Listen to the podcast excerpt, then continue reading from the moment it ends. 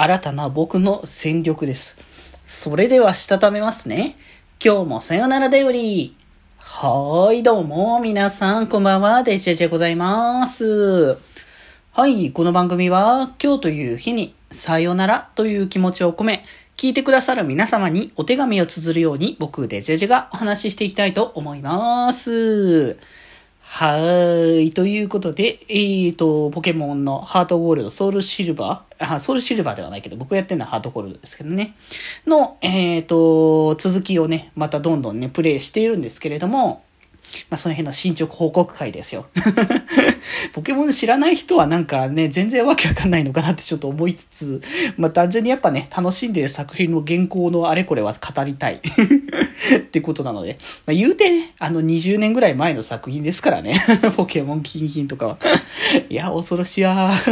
恐ろしやですわ。まあまあまあ、それは置いといて、ってことで、前回丹波チームクリアして、で、その流れでね、飛行タイプ、飛行じゃない、あの、空を飛ぶ覚えたりとか、あと、まあ、あの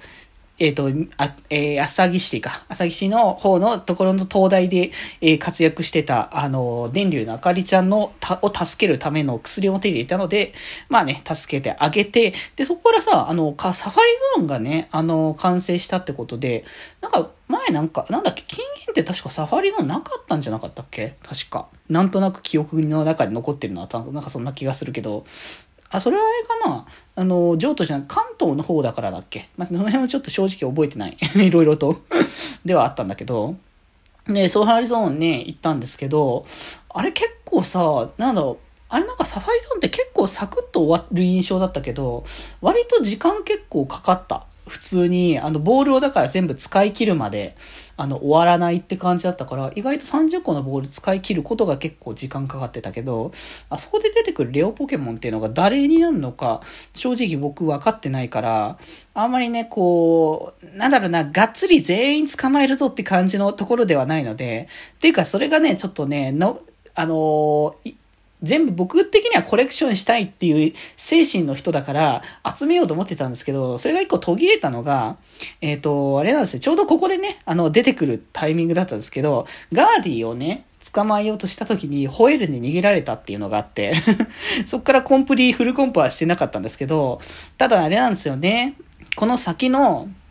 あのところで出てくるジムとかで、まあ、鋼もそうなんですけど、えっ、と、属性的に炎タイプがないっていうのを前々からずっと言ってて、そろそろ炎タイプ欲しいっていうところがあって、で、そこでちょうどここでガーディがもう一回ね、このタイミングで出てきてたし、なんかここで出てくるガーディはホエール使わないらしいし、みたいな、その辺も込み込みで、いや、ちょうどいいから仲間にしようって思って、で、ガーディをね、仲間にして、やっとこうね、うちのメンバーに、まあ、ろタミパのプラスアルファになるんだけど、でもまあ、あの、炎タイプがね、やっと追加されて、てか意外とあれだよね、炎タイプ単品とか少ないよね。なんか、金銀、今のところさ、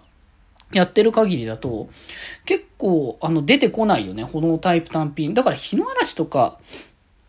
連れてかないだった人は結構、僕みたいに連れてかなかった人、炎タイプで結構大変だなって改めて思ったね。で、ガーディをね、こう、とりあえずね、結構エッサエッサとね、レベルを上げながら育てていたんですけれども、それをしながら、ね、合わせて他のメンバーも成長させてたので、えっと、一緒にね、あのー、えっ、と、アリゲイツがオーダイルにね、進化して、で、えっと、電流、え、違う違う違う違う、あの、モココが電流に、あの、進化してって形で、着々とね、進化をね、進めていくことができたって形で、メンバーがこう、最終形態にね、整ってきた感じだけど、でもさ、ガーディがさ、炎の石で進化するんだよね、あれね。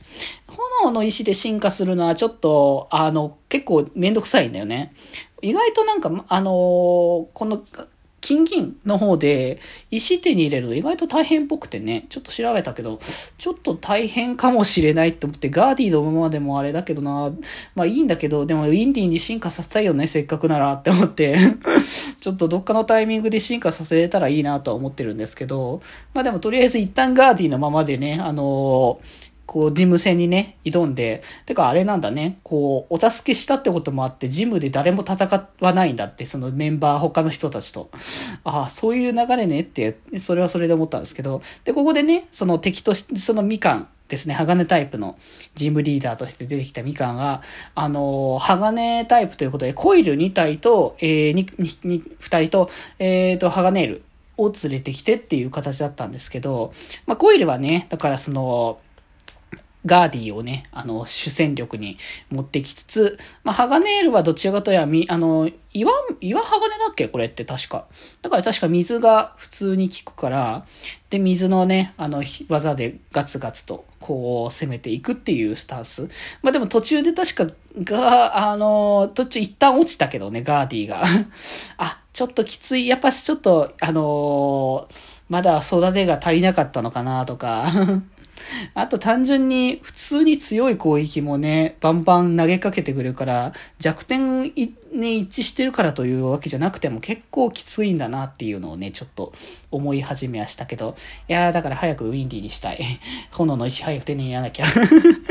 まあでもとりあえず僕のメンツの中に炎タイプが一つ加わったので、まあさらにね、こうメンバーを強化しながらね、着々とね、進めていけたらなとね、思っております。ということで今日はこんなところで、それではまた明日バイバーイ